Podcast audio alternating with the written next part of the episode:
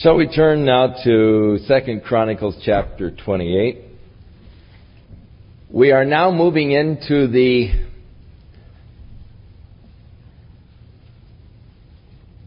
final stages of the deterioration of this nation prior to its destruction. Ahaz is now the king. He is 20 years old when he began to reign. And he is an extremely wicked person. And it is really during his reign that the kingdom sinks to a lower level spiritually than it ever has.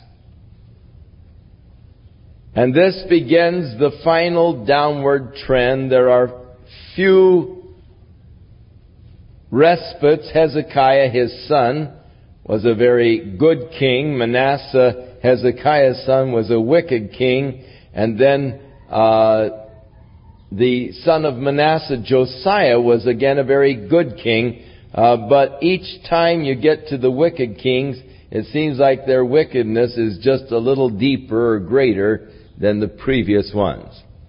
Now, among the things that Ahaz did was to uh, walk in the ways of the uh, kings of Israel in the north, establishing the worship of Baal, and in establishing the worship of Baal, caused his children to pass through the fire. Now, some people wonder why God ordered the extermination of the Canaanites when the children of Israel came into the land. And it seems a very cruel thing for God to order them to wipe out all of the inhabitants of that land as they moved in.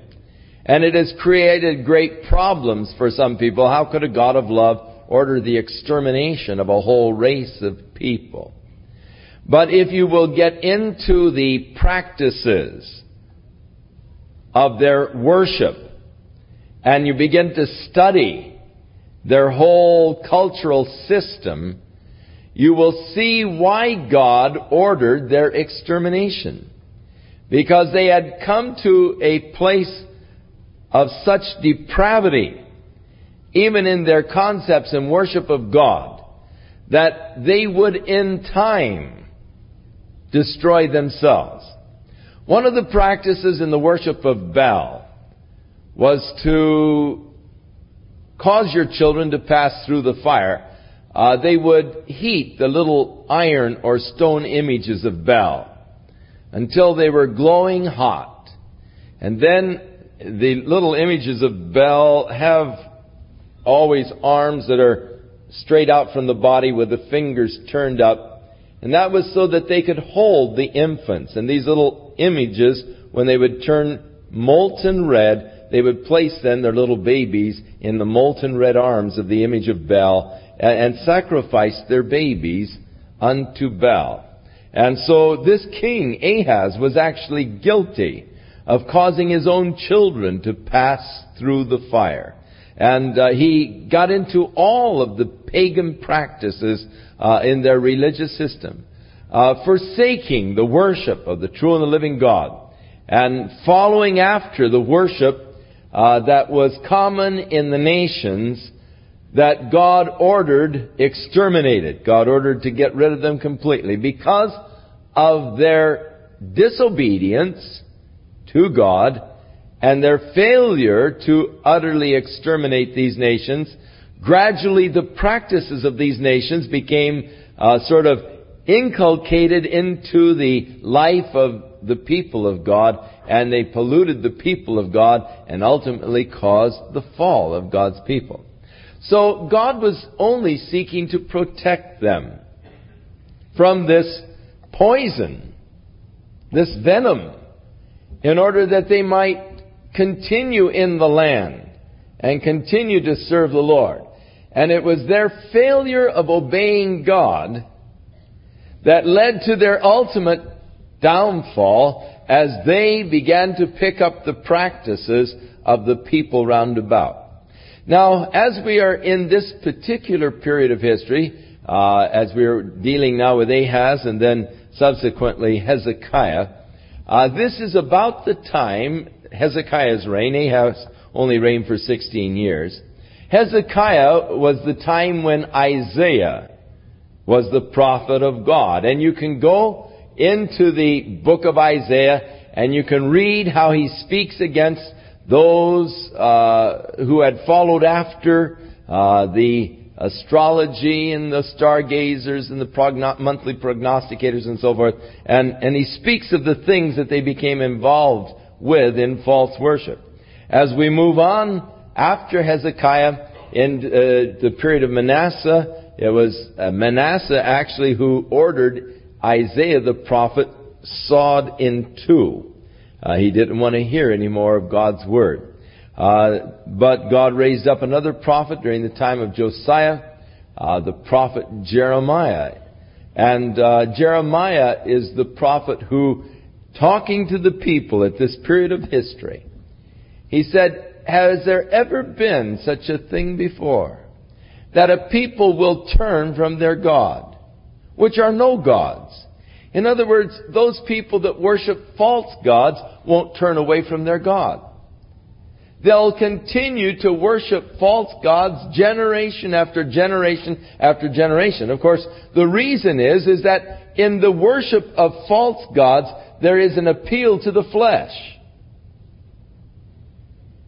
Thus, there is no spiritual struggle. To worship the true and the living God does create a conflict within. The moment I accept Jesus Christ as my Savior, begin to serve the Lord, there is a conflict, an internal conflict that is set up within me, the flesh warring against the Spirit, the Spirit against the flesh. These two are contrary. This battle begins. But in worshiping the false gods, they are extremely appealing to the flesh, and thus there is no conflict set up, and thus people who worship false gods will continue in the worship of false gods from generation to generation.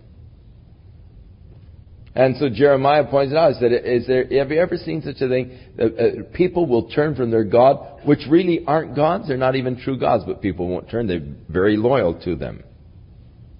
And yet God said, you have turned away from me.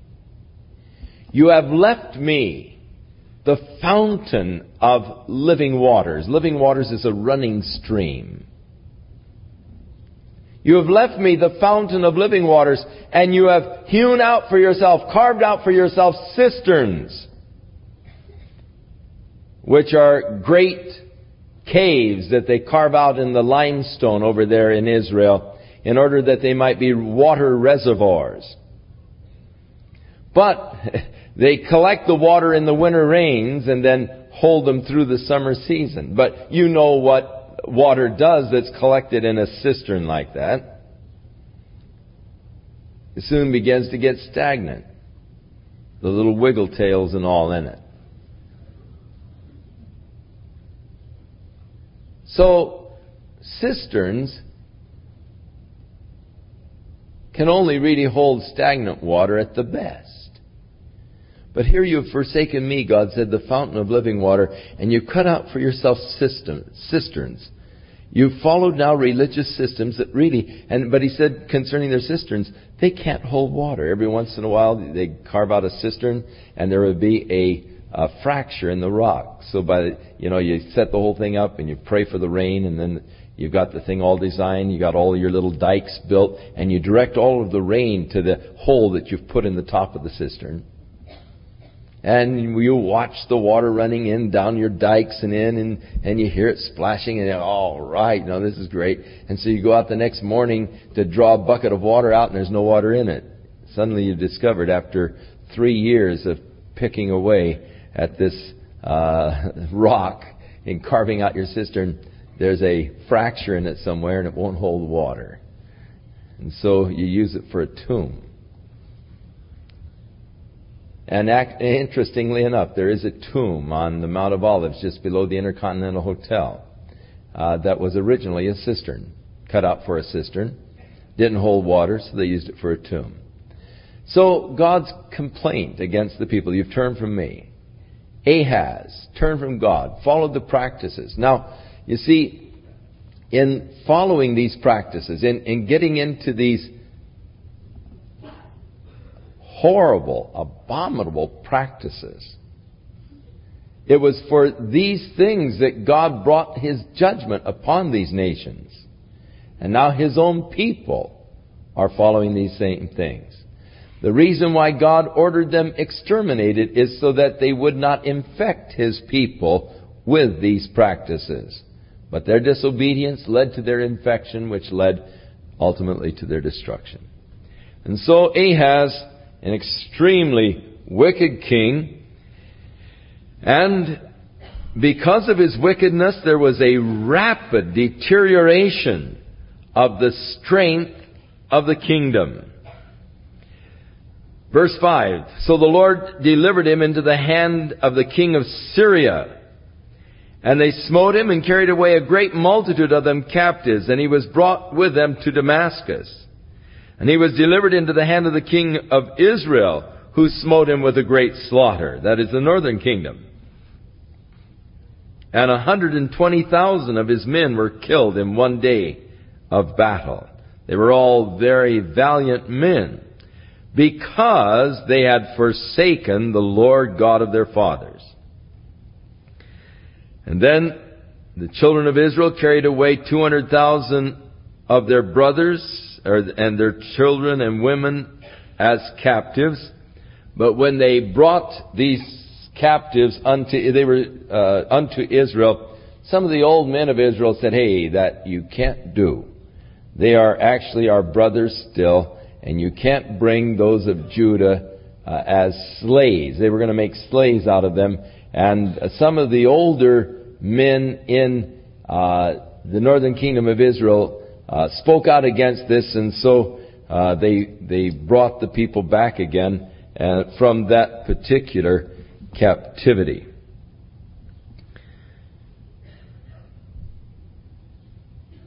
Now, in verse 16,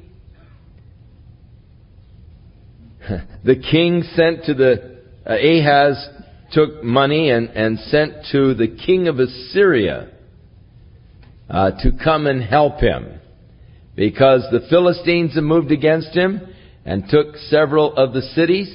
The Edomites moved against him and took several of the cities of the southern portion. Uh, the uh, Philistines were taking the cities of the western portion. The Israelites were taking the cities from the northern portion. He was getting wiped out on every side. And so he sent for the king of Assyria to come and help him. And rather than helping him, he also just took his money and did nothing uh, to help him in his distress. Verse 19, For the Lord brought Judah low because of Ahaz, the king of Israel, for he made Judah naked and transgressed sore against the Lord. And Tilgath-Pilneser, the king of Assyria, came unto him and distressed him and would not help him. And in the time of his distress, did he trespass yet more against the Lord. This is that King Ahaz. For he sacrificed unto the gods of Damascus, which smote him, and said, Because of the, the, the gods of the kings of Syria helped them, therefore I'll sacrifice unto them that they may help me. But they were the ruin of him and all Israel. And so, uh, the reason for, of course, his problems, his forsaking of God, clearly declared, and in his distress, rather than turning to God.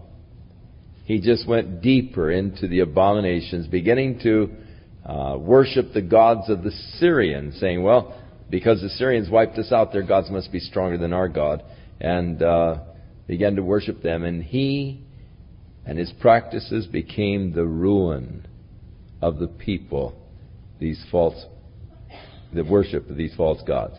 Now, Ahaz died, and his son Hezekiah began to reign in his stead. Hezekiah was 25 years old when he began to reign. And he reigned for 29 years. Now, it is interesting to me that as wicked as was Ahaz. Hezekiah was a very good spiritual king. Perhaps he saw the folly of his father. Perhaps he saw what his, father reign, his father's reign had done for the nation. But it is interesting how that such an ungodly man as Ahaz could have a son as Hezekiah who was so spiritual. And Hezekiah began to reign, but Hezekiah was strongly influenced by Isaiah the prophet. And no doubt the relationship of Hezekiah and Isaiah is uh, the reason why Hezekiah was such a good king. Now Hezekiah, when he began to reign, immediately sought to undo the blasphemous work of his father. Uh, in the tearing down of all of these idols and images that his father had established and set up. He did that which was right in the sight of the Lord. In the first year of his reign, he opened the doors of the house of the Lord and he repaired them. And he brought in the priests and the Levites, and he gathered them together in the east street. And he said, Sanctify now yourselves, and sanctify the house of the Lord God of your fathers, and carry forth the filthiness out of the holy place.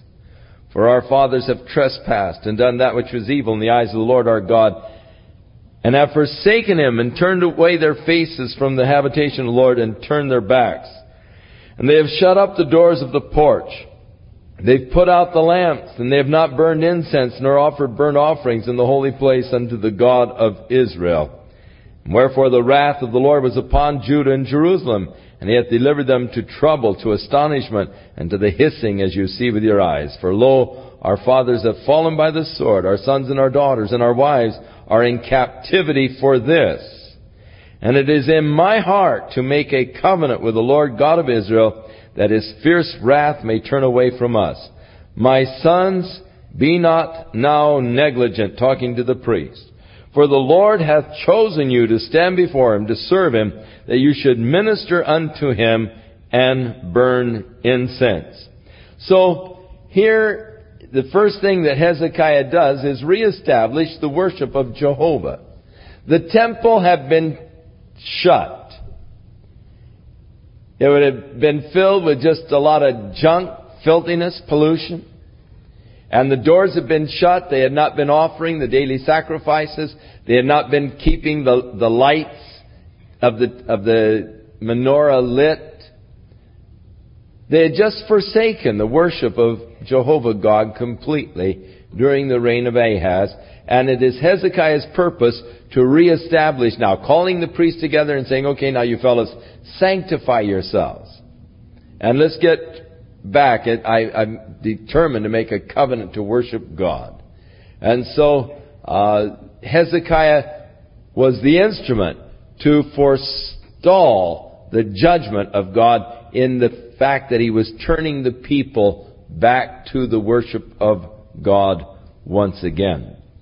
And so, they gathered their brothers, they sanctified themselves according to the commandment of Hezekiah by the words of the Lord to cleanse the house of the Lord. And the priests went into the inner part of the house of the Lord to cleanse it, and they brought out all of the uncleanness that was found there in the temple of the Lord, and they carried it down to the brook Kidron and dumped it down there in the bottom of the valley.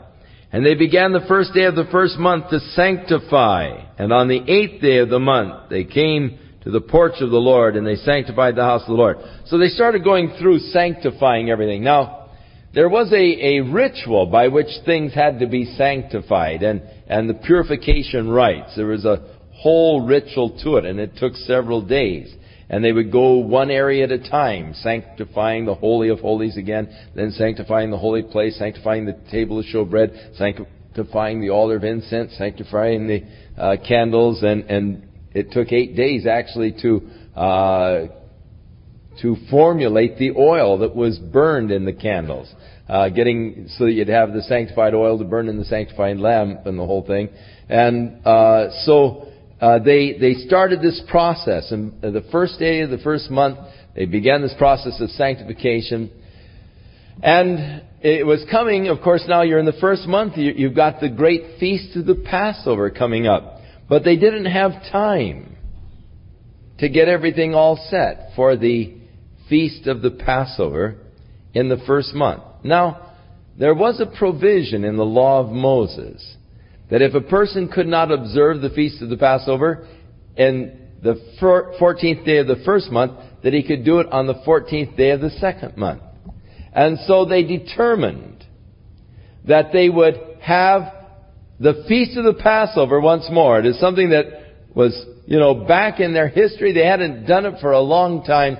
And they determined that they were going to start the feast again. That they would observe the feast of the Passover unto the Lord. And so they sent messages throughout all of the land inviting the people to come to the feast of the Passover in the second month. And it is interesting that they even sent messages on up into the northern kingdom, into the areas of Samaria, uh, in the northern kingdom, inviting the people that they should come. And so there was this great uh, celebration of the feast of the Passover. They restored the worship of the temple and uh, and all. And then in chapter 30 we get the Passover. But in the restoration of the worship in the temple, verse 27.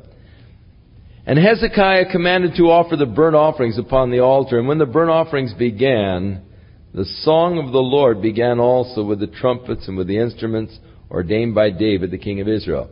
David had invented a lot of musical instruments and ordered the singers and all. And as they started to burn the sacrifice, they began to sing and worship God once more. And so the beautiful sight, really, of, of the worship of God uh, reinstituted there in the temple. All of the congregation worshiped. And the singers sang. And the trumpeters sounded. And all of this continued until the burnt offering was finished.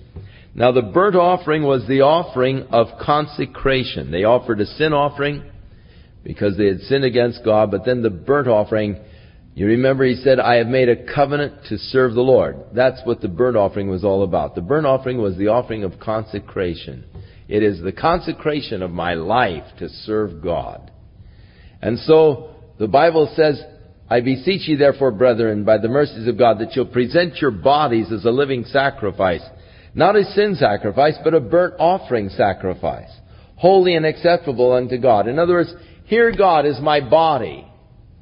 I sacrifice my body to you. That is, I am consecrating my body and my life to serve you. That's what the burnt offering sacrifice was all about.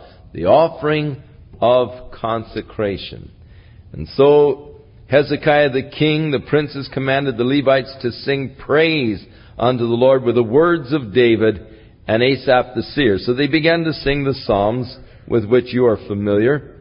And they sang praises with gladness. And they bowed their heads and worshiped. Then Hezekiah answered and said, Now that you have consecrated yourselves to the Lord, come near and bring sacrifices and thank offerings to the house of the Lord.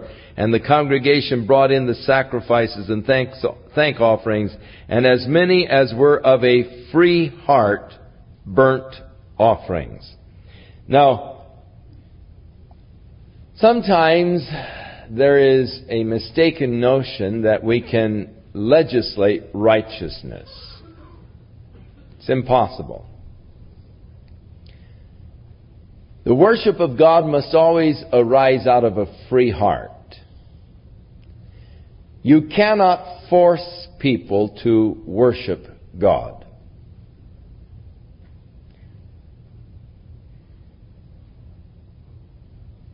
That always has to come from the free heart. It should never come out of coercion. It should never come out of pressure. Whatever you give of yourself, that which you have, should always be done freely and willingly from your heart. And so the people, as many as were of a free heart, came and worshiped. And Hezekiah rejoiced, verse 36, and all the people that God had prepared the people, for the thing was done in a hurry. Actually, this was a hurried up deal. And Hezekiah sent to all Israel and to Judah. And he wrote letters also to Ephraim and Manasseh. This is up in the northern. That they should come to the house of the Lord at Jerusalem to keep the Passover unto Jehovah, God of Israel. But the king had taken counsel and his princes and all the congregation in Jerusalem to keep the Passover in the second month, inasmuch as they could not keep it at this time because the priests had not sanctified themselves sufficiently, and neither had the people gathered themselves together to Jerusalem.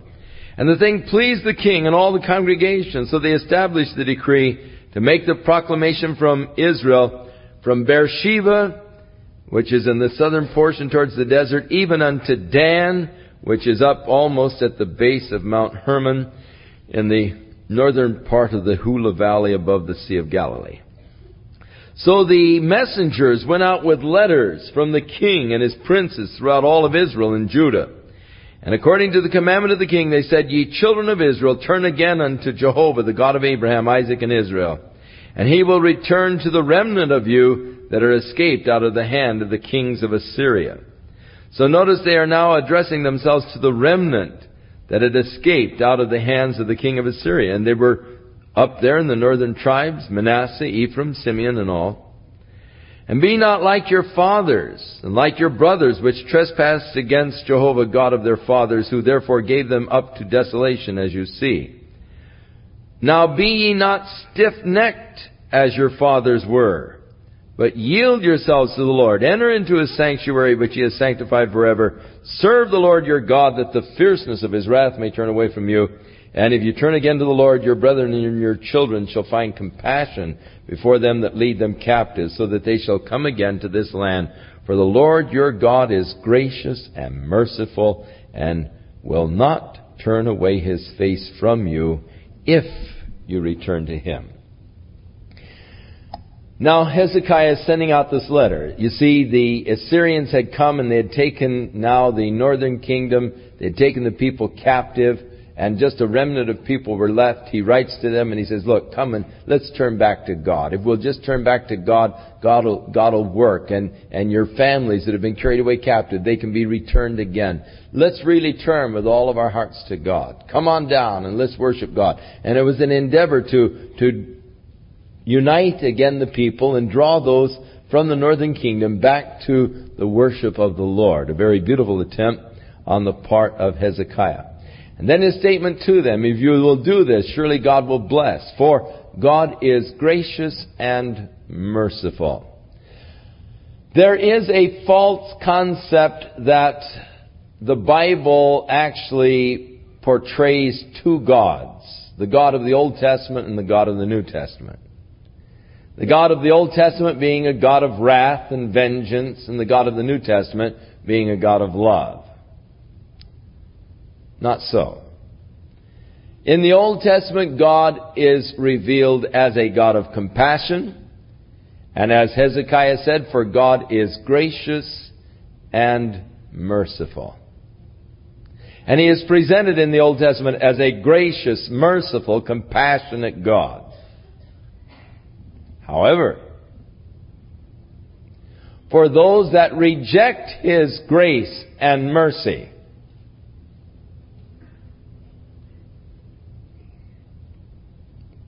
their own lives bring upon themselves destruction. God is compassionate. God is merciful. But God will not shield you forever. And ultimately, the fruit of your own wickedness is going to catch up with you. And then people want to blame God for the judgment. The judgment that is constantly around them. And the only thing that keeps you from that judgment is God's protecting hand. Now, in the New Testament, God is portrayed as a God of love. Yes, God so loved the world. But also a God of judgment. If you want to read Revelation chapters 6 through 18, you'll find all about the God of justice and the God of judgment as He allows to come upon the earth the fruit of their own rebellion and as He pours out His wrath against the ungodly. So, those people who say, well, there are two gods revealed in the Bible, the God of wrath in the Old Testament, the God of love in the New, just really don't know the Bible. They've never really done a serious study of the Bible. Uh, it's, it's ridiculous to say that there are two gods revealed. One God. He is a God of love, God of mercy, a God of compassion. Revealed both in the Old and the New Testament. But He is also a God of righteousness and of justice. And so, Hezekiah's encouragement turn to the Lord. Nevertheless, the people in the northern kingdom just sort of laughed at the messengers who came, sort of put them down, put down their message. However, many of them, many of them came on down to celebrate the Passover. And a great multitude gathered in Jerusalem. This was going to be a momentous event.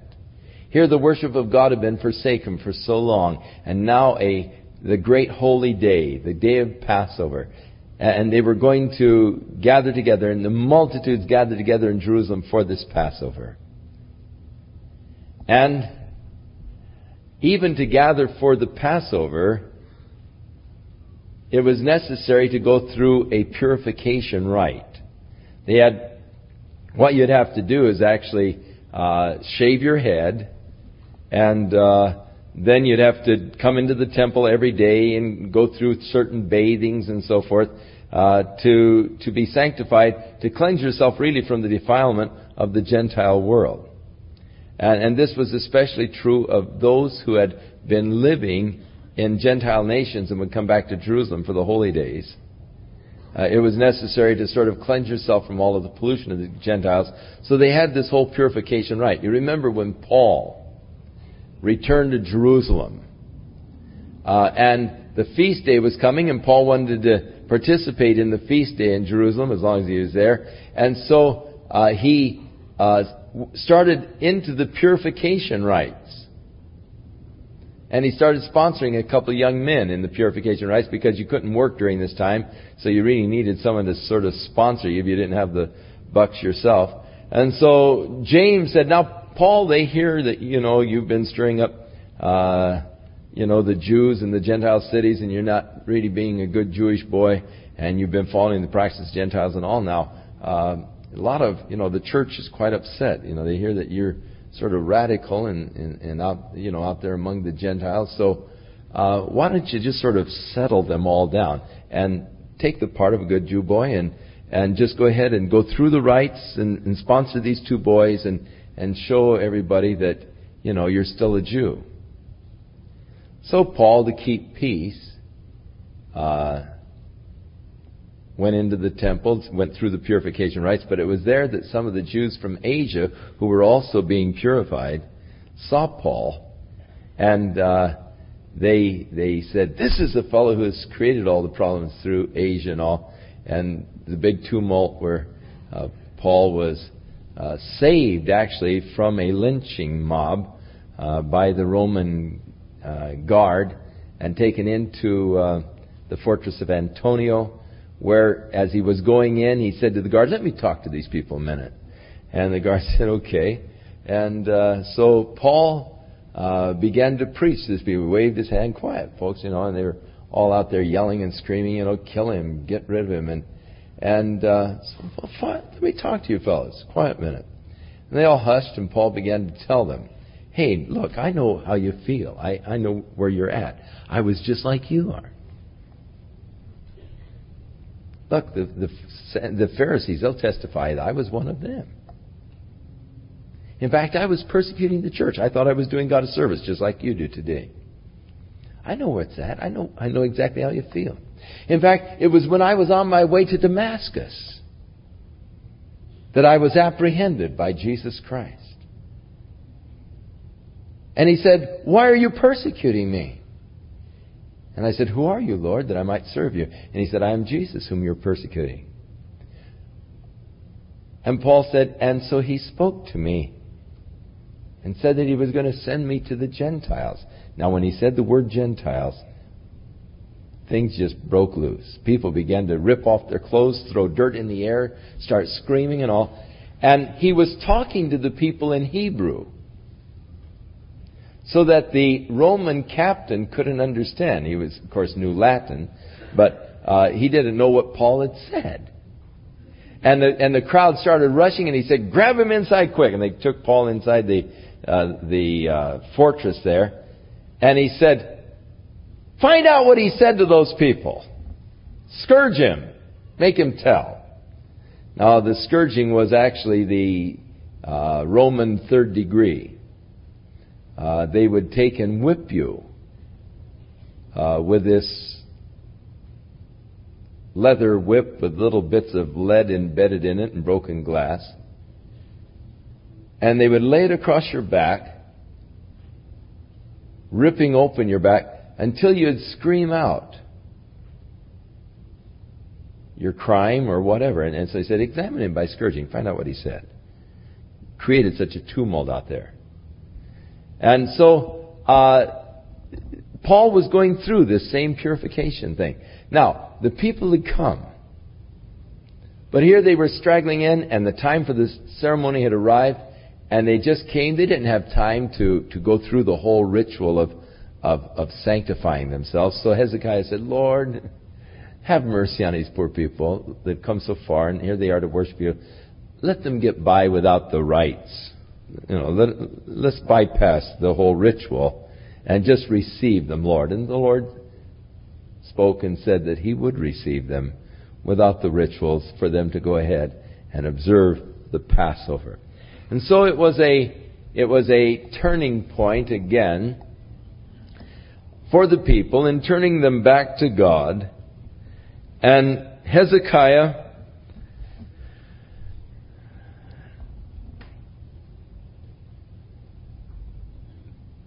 prayed for them, saying, The good Lord pardon everyone. I like that. That prepares his heart to seek God. And Jehovah God of the fathers, though he be not cleansed according to the purification of the sanctuary, and the Lord hearkened to Hezekiah, he healed the people. And the children of Israel that were present at Jerusalem kept the feast of unleavened bread for seven days with great gladness, such a great celebration that he decided to go on for another seven days. And so they went on for seven more days, worshiping the Lord. And Hezekiah spake comfortably unto all the Levites that taught the good knowledge of the Lord. And they did eat throughout the feast for seven days, offering peace offerings, making confession to the Lord God of their father, and then determined to go on for seven more days. So there was great joy in Jerusalem. For since the time of Solomon, there had never been an occasion like this in Jerusalem for many, many years. Then the priests and the Levites arose and blessed the people, and their voice was heard, and their prayer came up to the holy dwelling place, even unto heaven. Now when all of this was finished, all of Israel and those that were present went out of the cities of Judah, and they broke the images in pieces. They cut down the groves, they threw down the high places, the altars from Judah, Benjamin, in Ephraim, and in Manasseh, until they had utterly destroyed them all, and all the children of Israel returned every man to his possession into their own cities. So, it was a, it was a spiritual revival, spiritual movement. As these guys went back up to the north, they, they broke down all of the images, the idols of Baal, and places of worship for the pagan gods that had been established in the northern kingdom. And they just went through sort of cleansing the land from all of the uh, remnants of their idolatry uh, that they had fallen into. And Hezekiah appointed the courses for the priests and the Levites, that each man might serve the Lord according to his own um, course. And he appointed the king's portion of his substance for the burnt offerings, uh, for the morning and evening sacrifices. He commanded the people who dwelled in Jerusalem to give the portion to the priests and Levites and all, and that they might bring in the tithe of all things, and the people brought in abundantly, and so the, the there, there was plenty uh, for the house of the Lord. And thus did Hezekiah throughout all of Judah. He wrought that which was good and right and truth before the Lord his God. And in every work that he began in the service of the house of God and in the law and the commandments to seek God, he did it with all of his heart and he prospered. Now in chapter 32, we find that Sennacherib, the king of Assyria, was coming against them. He entered into Judah and he encamped against the fenced cities he thought to win them for himself. And when Hezekiah saw that Sennacherib was come, and that he was purposed to fight against Jerusalem, he took counsel with the princes and with his mighty men to stop the waters of the fountains which were without the city, uh, and they did help him. Now he said, why should he come and find all of this water here? Let's stop up all of these springs and all, uh, so that they won't know where the water supplies are that are outside of the city of Jerusalem. So uh, they went about and they stopped up all of the springs uh, on the outside of the city of Jerusalem, uh, and uh, they set the captains of war over the people. They gathered them together in the street of the gate of the city and spake to them, saying, Be strong and courageous. Be not afraid nor dismayed for the king of Assyria, nor for all of the multitude that is with him. For there are more with us than with him. For with him is the arm of flesh. But with us is Jehovah our God to help us and to fight our battles. And the people rested themselves upon the words of Hezekiah, the king of Judah.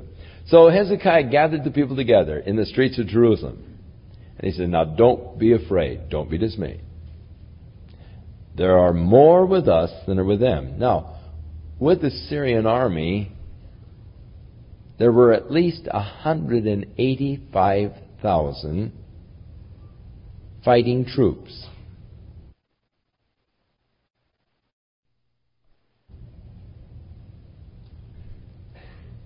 And here's the king saying, Don't be afraid, don't worry. There's more that are with us than are with them.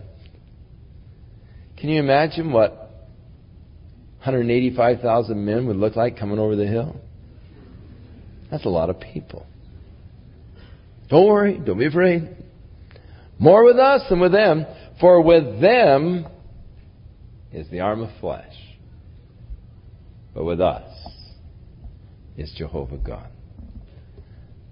Oh, how we need to realize that if God be for us, who can be against us? There is always more for us and with us than is with the enemy. Greater is he that is in you than he that is in the world. As a child of God, you should never be fearful or terrified of the enemy. Never.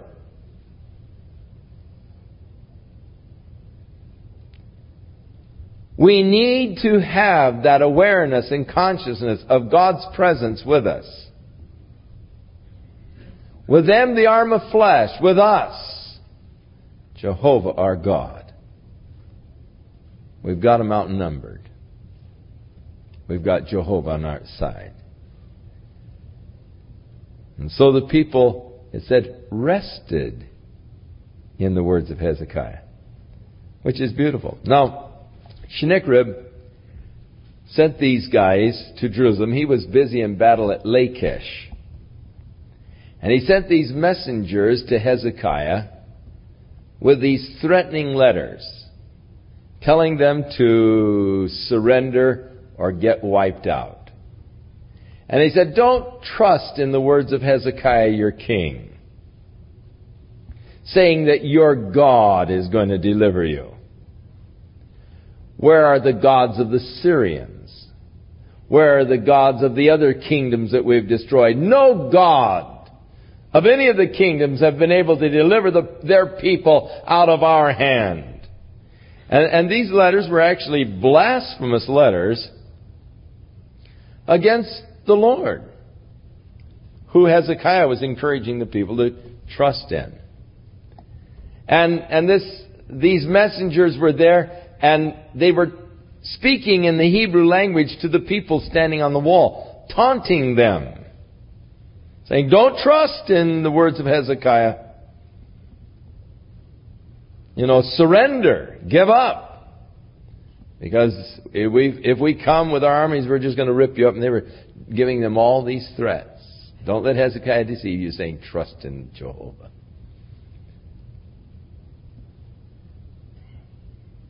Now the word of the Lord came to Hezekiah through Isaiah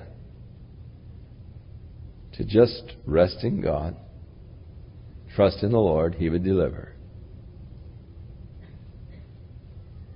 And the angel of the Lord went through the camp of the Assyrians in one night and wiped out 185,000 troops. So that when the Israelis woke up in the morning and looked out, there were all these dead corpses on the ground. Those that remained of the Assyrians fled back to Assyria, including the king Sennacherib, who, when he came back to Assyria, went into the temple of his God. His two sons killed him. And so they saw the delivering power of God. Now, as we get into Isaiah, Isaiah will give us more background in this, uh, quite a bit of more detail uh, of this particular victory of God over the Assyrians because they trusted in the Lord. The words of Hezekiah. Now,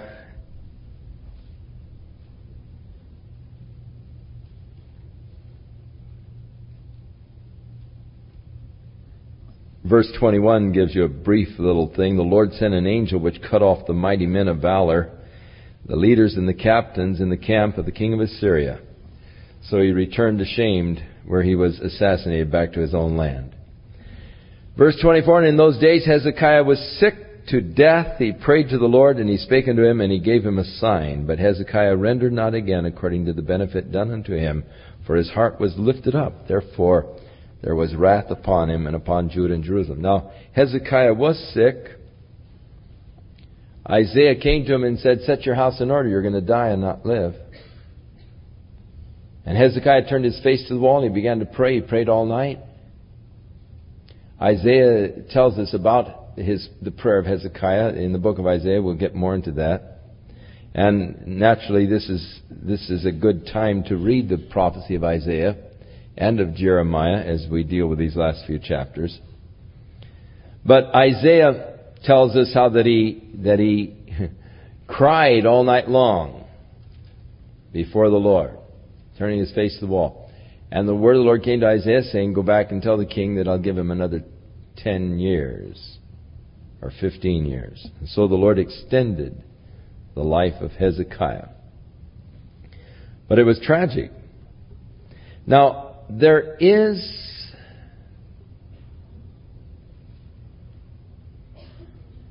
a direct will of God for our lives, and I believe that there is a permissive will of God for our lives. I believe that God does permit certain things that are not necessarily His direct purpose and plan for your life. But here you are insisting on something crying out to God, insisting, and, and so God permits. In the case of Balaam, when Balak the king sent to him and said, I want you to come and curse these people that are coming through the land. Balaam prayed and God said, Thou shalt not go to the king, thou shalt not curse them, for they are blessed, they're my people. So Balaam sent back a message to the king and said, I'm sorry, king, I can't come, I can't curse them, because these people are God's people. They're blessed of God. So Balak sent back other messengers with a lot of loot and said, look, the king wants you to just come and counsel him concerning these people. And Balaam saw all of the loot that he was being offered for just being the counselor. And this time, I'm sure he really prayed, Oh God, please let me go. Oh Lord, please, please, please, you know, uh, because he was so greedy of, uh, of all this loot that was being offered. So the Lord said, All right, go. I mean, here's a guy, please, oh God, God, help, please, Lord, you know, and, and God says, go. But you just be careful you don't say any more than what I've told you to, you know, than what I put in your mouth. So Balaam gets on his donkey, heading out. And in his mind, all the visions of sugar plums dancing in his head. The, the things that he's going to be able to buy with all of the loot that the king is offering. And suddenly the little donkey turns off the path. And he beats the little donkey, gets him back on the road again. Pretty soon the little donkey sort of edges in towards the cliff. Gets his ankle. He beats the donkey again. Pretty soon the little donkey just sits down. Refuses to go. He beats it again. And at this time the little donkey's had enough. He turns around and says, Do you think that's right to beat me three times? Haven't I been a faithful donkey to you ever since you've owned me? And Balaam was so mad he talked back to him. He said, You bet your life I'm right in beating you, you stubborn beast. If I had a club, I'd kill you. And then the Lord opened the eyes of Balaam, and he saw the angel of the Lord standing there with a drawn sword. And Balaam says, Wait a minute. The angel said, You better thank that little donkey. If it weren't for him, I'd have had your head. Balaam said, I'll go back. I'll go back. That's all right. I'll go back. And they said, No, you've come this far. You go. But surely God had declared his direct will don't go. Stay out of it. But because of greed, he was insisting on going, and God permitted him to go. Here is Hezekiah. Now we talk about praying. And prayer changing God, and, and in a sense, God allotted and allowed Hezekiah's life to be extended for a period of time. But it was tragic. Because during this period of time, this king who had been so good and had brought so much good to the people of God, now he began to be lifted up with pride. The last years of his life were different. He wasn't that humble servant of God any longer. Now, because God had begun to prosper the kingdom. After, after Sennacherib was wiped out, man, all of the kings began to send him presents and gifts because the Assyrians have been wiping everybody else out. And now this horrible threat of Assyria is reduced, having been defeated by the Lord there before Hezekiah. All of the kings are sending him a lot of gifts and he becomes a very wealthy man. And now he begins to be prideful and, and of all of his wealth. Got his eyes onto that. Tragic. Because it was during this period of time also that a son was born to him named Manasseh. And this son was one of the most wicked kings in all of Israel. So it probably would have been better for him and for the nation had he died. But he was praying and insisting that God would heal him. If, if, if indeed you can change the mind of God through your prayers, it's always going to be for your worse. If you can insist, Lord, my will be done, God, and God will, in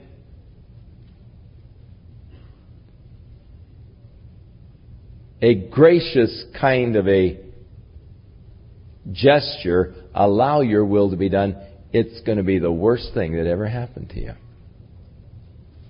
Much better for you that God's will be done in your life. much better that your prayer be not my will, thy will be done. Because you don't know what's best for you. You don't know what's best for your friends. And many times those things for which we are crying out to God, insisting, fasting, and praying that God will do this particular thing, it could be the worst thing that ever happened to you. And the worst thing that God could do for you would be to answer that particular prayer.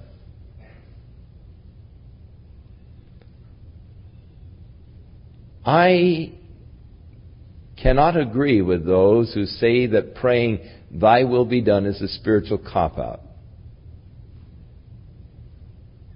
Because if indeed that be so, then Jesus was guilty of a spiritual cop out. Because he prayed, Nevertheless, not my will, thy will be done.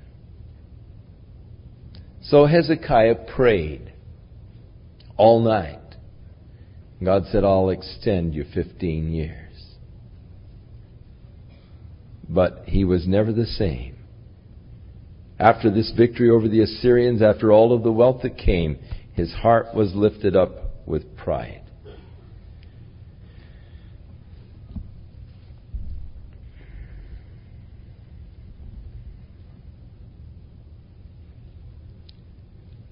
Now, Hezekiah had exceeding much riches, honor. He made himself treasuries for the silver and for the gold and the precious stones, the spices, the shields and the jewels. Storehouses for the corn and the wine and the oil, stalls for all of the beast. And he provided cities and possessions of flocks and herds in abundance, for God had given him the substance very much.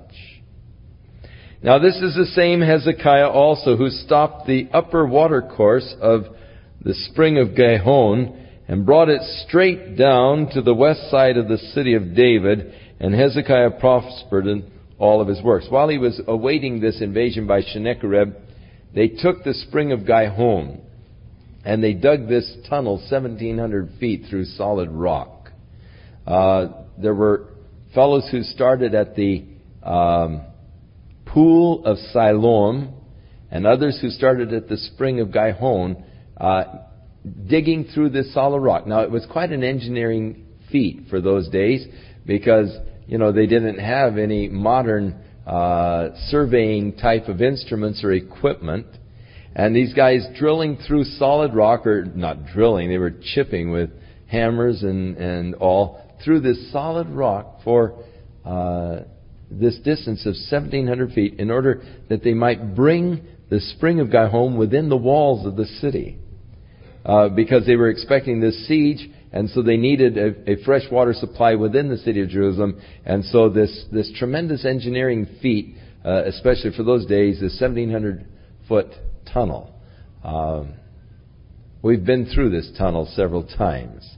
And uh, it, it's quite interesting. When you get towards the middle, there's a few zigzags because they could hear the picks of the other guys, and they were trying to, you know, find them, and they you could see where they adjusted, and, and finally where they came together, uh, where the pick finally hit the pick, and uh, oh, it must have been tough though digging in that thing. It, some places, the height of, of the tunnel is only uh, four feet high or so, and it must have really been tough, tough uh, digging through that thing.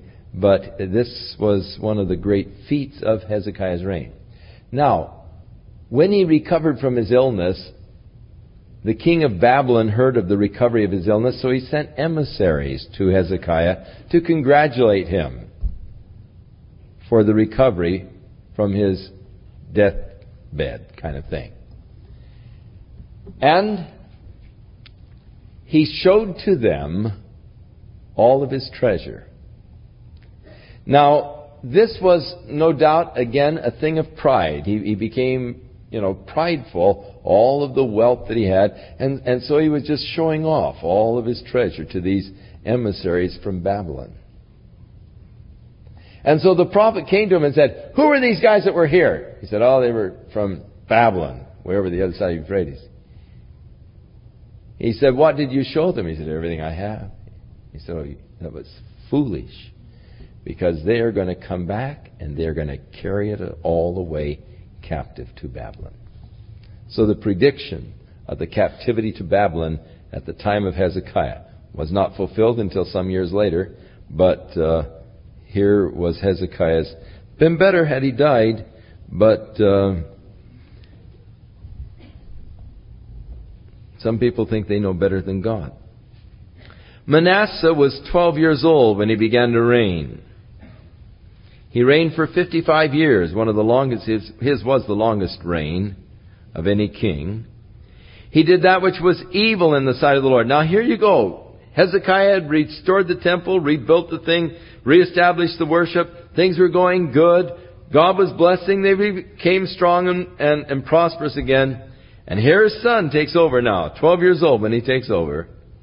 He does that which is evil in the sight of the Lord, like to the heathen that the Lord had cast out of the land before the children of Israel had come in. He built again the high places which Hezekiah his father had broken down.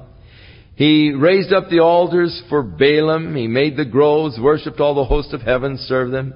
He built altars in the house of the Lord, whereunto the Lord had said, In Jerusalem shall my name be forever. He built altars for all of the host of heaven in the two courts of the house of the Lord. He caused his children to pass through the fire in the valley of the son of Hinnom. So the same thing that Ahaz, his grandfather, had done. Also, he observed times, enchantments, used witchcraft, dealt with familiar spirits, with wizards, and he wrought much evil in the sight of the Lord to provoke him to anger. These things that he did, as far as enchantments, witchcraft, familiar spirits, wizards, uh, these are the things that Isaiah speaks out against when their calamity came, and Isaiah was put to death actually by uh, uh, Manasseh. And at the time of Manasseh's doing all these things, uh, and the judgment of Babylon was predicted, Isaiah said, Thou art wearied in the multitude of thy counsels. Let now the astrologers, stargazers, monthly prognosticators stand up and save thee from these things that shall come upon thee. So, these are the things that uh, Manasseh did. He started uh, following after his horoscope and uh, astrologers and all of these people. And of course, it might be good until you're really in trouble, and then it's no help at all. So he set a carved image, the idol which he had made in the house of God, which God had said to David and to Solomon his son, In this house and in Jerusalem, which I have chosen before all the tribes of Israel, will I put my name forever. Neither will I any more remove the foot of Israel from out of the land which I have appointed for your fathers, so that they take heed to do all that I have commanded them. But here he is disobeying. Manasseh made Judah and the inhabitants of Jerusalem to err and to do worse than the heathen, whom the Lord had destroyed before the children of Israel. And the Lord spake to Manasseh and to the people, but they would not hearken. God spoke. They would not hearken. And of course in 36th chapter, God said, I sent the messengers and all, um, but they would not hearken. They mocked them. Wherefore, and of course, Manasseh ordered Isaiah sawed in two. Just stretched him out and took a saw and cut him right in two. Wherefore the Lord brought upon them the captains of the host of the king of Assyria, which took Manasseh among the thorns, bound him with fetters, carried him to Babylon. And when he was in affliction, he besought the Lord his God and humbled himself greatly before the God of his fathers. And he prayed unto him, and he was entreated of him, and heard his supplication, and brought him again to Jerusalem into his kingdom. Then Manasseh knew that Jehovah was God. So Manasseh had a conversion experience. It was a, a tough way. He was taken captive by the king of Assyria, who drug him through the thorns. Uh, gave him a rough time, brought him as a captive to Babylon, and while he was there, he began to call out upon God. And, of course, God is so good. God was merciful. God heard his prayer, and God brought him back again to Jerusalem. And from that time on, Manasseh was a changed man. But he was not unable, he was not able to undo the folly of his earlier years. Uh, he did start bringing about spiritual reforms. Uh, he took away the strange gods and the idols of the house of the Lord and the altars that he had built. And he repaired the altar of the Lord, sacrificed thereon the peace offers, offerings, thank offerings, and so forth. Nevertheless, the people did sacrifice still in the high places unto the Lord their God only. So there was a, a partial return unto God. At his death, his son Amon began to reign. And Amon was 22 years old when he began to reign. He reigned for only two years. He did that which was evil in the sight of the Lord, even as his father Manasseh. For he sacrificed unto all of the carved images which Manasseh his father had made and served them, which means that Manasseh didn't get rid of them all. He humbled not himself before the Lord as Manasseh his father had humbled himself, but Amon trespassed more and more, and his servants conspired against him and killed him in his own house. And so his son Josiah began to reign. Josiah was only eight years old when he began to reign. He reigned in Jerusalem for 31 years. Josiah instituted reformations. In the eighth year of his reign, while he was yet young, he be, which means he was 16 years old, he began to seek after the God of David his father, and in the twelfth year, he began to purge Judah and Jerusalem from the high places and the groves and the carved images and the molten images. So eight years old when he started to reign. By the time he was 16, he started seeking the Lord. By the time he was 20, he began to purge the land of the false images. When he was 21 years old, the word of the Lord came to Jeremiah the prophet. And so now you're into the period of Jeremiah. For in the thirteenth year of the reign of Josiah, the word of the Lord came unto Jeremiah the prophet, calling Jeremiah. So Jeremiah was about 17 years old when uh, the word of the Lord came to him, so it means that he was about four years difference between Jeremiah and Josiah, this king. And uh, Josiah did institute spiritual reforms among the people. And yet, Jeremiah, the prophet of God at this time, could see that the spiritual reforms were only surface reforms. Uh, it was only because the king was uh, serving God that the people followed, but not with their whole hearts. And Jeremiah cried out against the superficiality of their conversion and of their worship of God, uh, declaring that they, they had only turned you know, in a surface way, but not with all of their hearts to the Lord. So Jeremiah, if you can remember now this period of history, when you get to Jeremiah, you'll really understand the prophecy of Jeremiah so much better because Jeremiah began his prophecy right at this point of the purging of, of Jerusalem and the reestablishing of the temple worship and so forth by Josiah. That's when Jeremiah began his period of prophecy, and he prophesied through the rest of the history of the nation prior to the Babylonian captivity. So, from Second Chronicles here on is the period of Jeremiah's ministry. So he broke down the altars of Baalim, the images, he cut down the groves, he burnt the bones of the priests and their altars, and so he did up in the cities of the north, in Ephraim, Simeon, Naphtali. And when he had broken down the altars and the groves, he had beaten the graven images into powder and cut down the idols throughout all the land of Israel. He returned to Jerusalem. And he began the repairing of the temple in the 18th year of his reign. After he had purged the land, Jeremiah had now been prophesying for five years. They sent out the message to repair the temple. They hired the workmen to come in and to begin to restore the building that had fallen into great uh, disrepair under his father Amon and his grandfather Manasseh. Now, as they were cleaning out the temple, they found a book of the law of the Lord one of the scrolls upon which the law of God was written. And the priest brought it out to Josiah, and he began to read to him out of this scroll. And as he read to him, and of course, no doubt the portion of Deuteronomy really got to him, where God pronounced the curses that would come upon the people should they turn away from God. And Josiah cried out and he said, Oh, this is terrible. he realized that because of the iniquity and the sin of these people who have been called by God to be a special people, and because of their failure, and these are the curses God said that I will bring upon the land. And so, when they read this scroll to Josiah,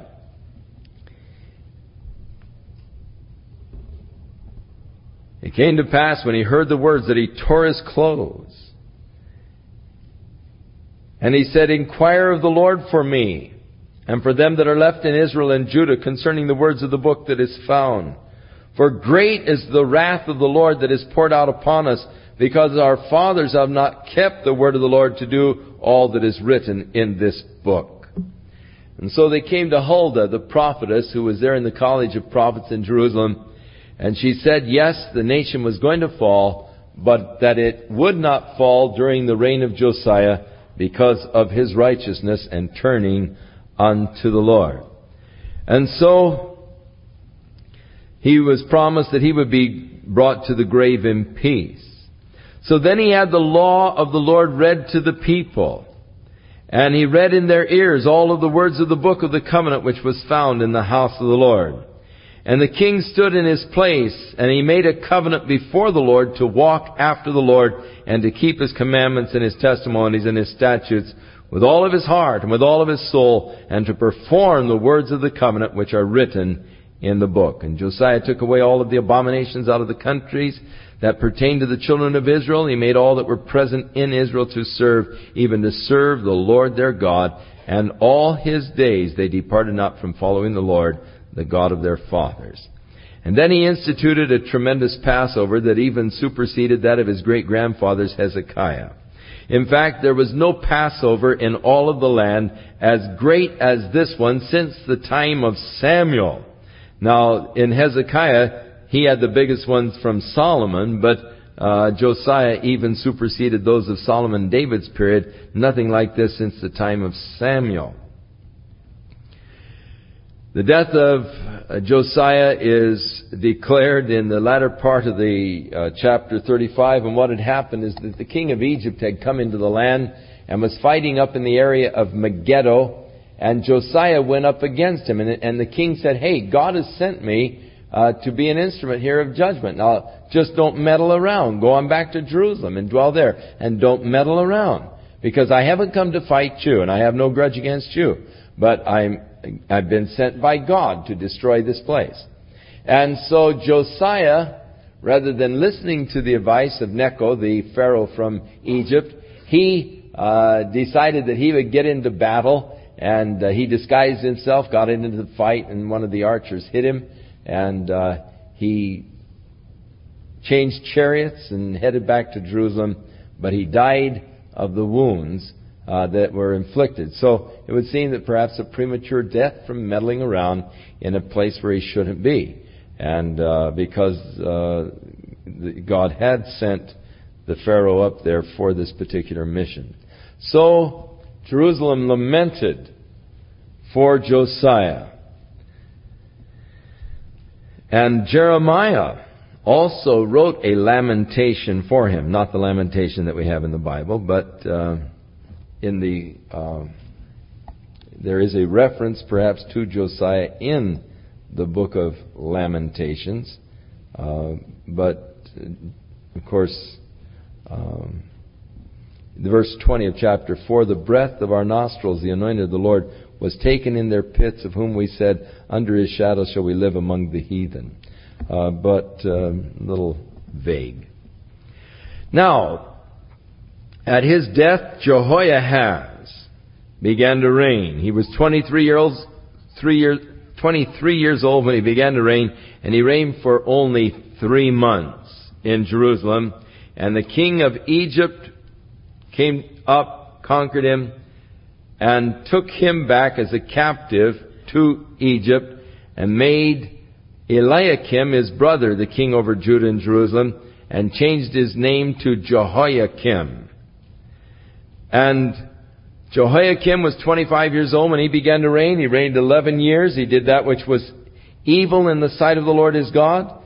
And against him came Nebuchadnezzar, the king of Babylon, bound him with fetters, and carried him to Babylon, and Nebuchadnezzar sent upon the throne a vassal king Jehoiachin, who uh, was only eight years old, and he reigned only for three months and ten days, and did that which was evil in the sight of the Lord. Now that's for an eight-year-old kid who only reigned for three months. That's pretty good, pretty bad. Uh, and when the year was expired, King Nebuchadnezzar sent and brought him to Babylon with the goodly vessels of the house of the Lord, and he made Zedekiah his brother the king over Judah and Jerusalem. Zedekiah was 21 years old when he began to reign. He reigned for 11 years. He did that which was evil in the sight of the Lord his God. He humbled not himself before Jeremiah the prophet, speaking from the mouth of the Lord. In fact, Zedekiah had Jeremiah thrown in the dungeon. And he also rebelled against King Nebuchadnezzar, who had made him swear by God that but he stiffened his neck, and he hardened his heart from turning unto the Lord God of Israel. Moreover, all of the chief priests, the people transgressed very much after all the abominations of the heathen, polluted the house of the Lord which he had hallowed in Jerusalem. And the Lord God of their fathers sent to them by his messengers, rising up betimes and sending, because he had compassion on his people and on his dwelling place. But they mocked the messengers of God.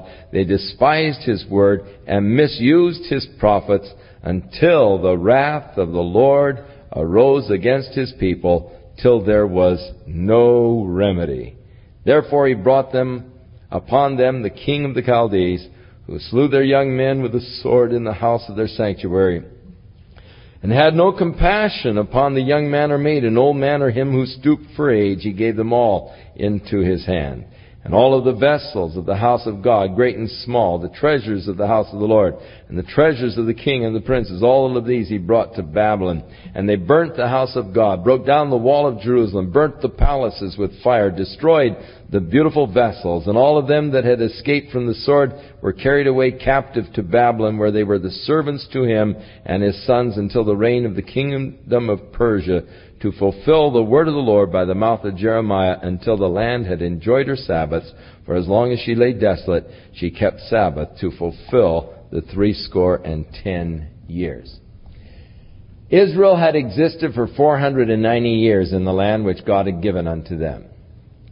Now, they were commanded in the law of Moses that, to let the land rest every seven years. They were to plant the land, they were to cycle their crops six years, they were to plant. The seventh year, they weren't to plant. They, just that which grew up by itself, they were to eat, eat it, but they weren't to plant anything. Just let the land rest in the seventh year. Now, they failed to do that. They didn't obey the commandment of God, the law of God. So, when God brought them into captivity, He said, because they have not obeyed, for the 490 years, the Sabbath law, but have planted the land year after year, I will allow the land to lie desolate for 70 years because there are seven, 70 Sabbaths that were missed by the land. And so God said, I'll just let the land lie for 70 years in order that the land might have its Sabbaths that it missed while the people were living there because they disobeyed the law of the Lord. Here we find the captivity, the end of the nation, and the beginning of what the scriptures call the time of the Gentiles from a biblical kind of a standpoint. The time of the Gentile reign, beginning with Babylon and the Babylonian kingdom, which will move to the Medo-Persian kingdom, which will move to the Grecian kingdom, which will move to the Roman Empire, which finally will move into a ten-nation federation in the last days. Ten-nation European Federation, which we see taking place today. But it is interesting that God, in declaring First of all, his love, and because he loved them, he sent his prophets, but they wouldn't listen. They mocked the prophets, they despised the word of God, they misused the prophets of God, and therefore, the judgment was sealed by themselves. God withdrew his hand of protection. God withdrew his hand of blessing. And judgment came. What lessons there are for us to learn. If you forsake the Lord, the prophet said, you will be forsaken by the Lord. They forsook God. They were forsaken by God and are now carried away captive. Whenever they worshiped God, whenever they served the Lord, they were strong. God made them strong. God gave them victory over their enemies. They dwelt safely in the land. The land prospered. Whenever they turned their backs on God, their enemies were victorious against them. They were oppressed by their enemies.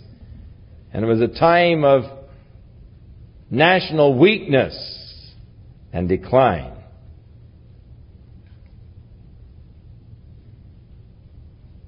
Lessons that we need to pay close attention to in this day in which we live as we too have enjoyed the benefits in a nation, living in a nation where God was placed by the founding fathers at the heart of the national life. But even as they forsook God, so have we forsaken God. And we cannot long exist without God's help. We dare not to think of ourselves ever as independent from God. And our nation is in serious trouble tonight. Our leaders are beginning to tell us more and more about how serious that danger is.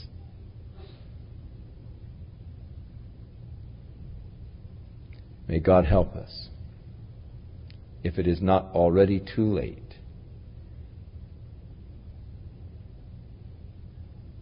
Turn to God with all of our hearts. Now, the last two verses of this chapter are the same as the first two chap- verses of the book of Ezra. So there is a definite tie between Second Chronicles and Ezra. Ezra begins when they, after the 70 years of captivity, as they come back into the land, the book of Ezra and Nehemiah cover this period of the rebuilding of the temple after the 70 years of Babylonian captivity. So next week we move into Ezra. We jump now the 70 years of Babylonian captivity. If you would like to really do some diligent Bible study, you should read this week, along with the book of Ezra, the books of Daniel and Ezekiel. Because it is during this 70 years that they are in captivity that the books of Daniel and Ezekiel were written. So to get some really background and color, you should read Daniel and Ezekiel along with Ezra this week. I'd like to challenge you to do that. It may mean that you won't be able to watch soap or Dallas.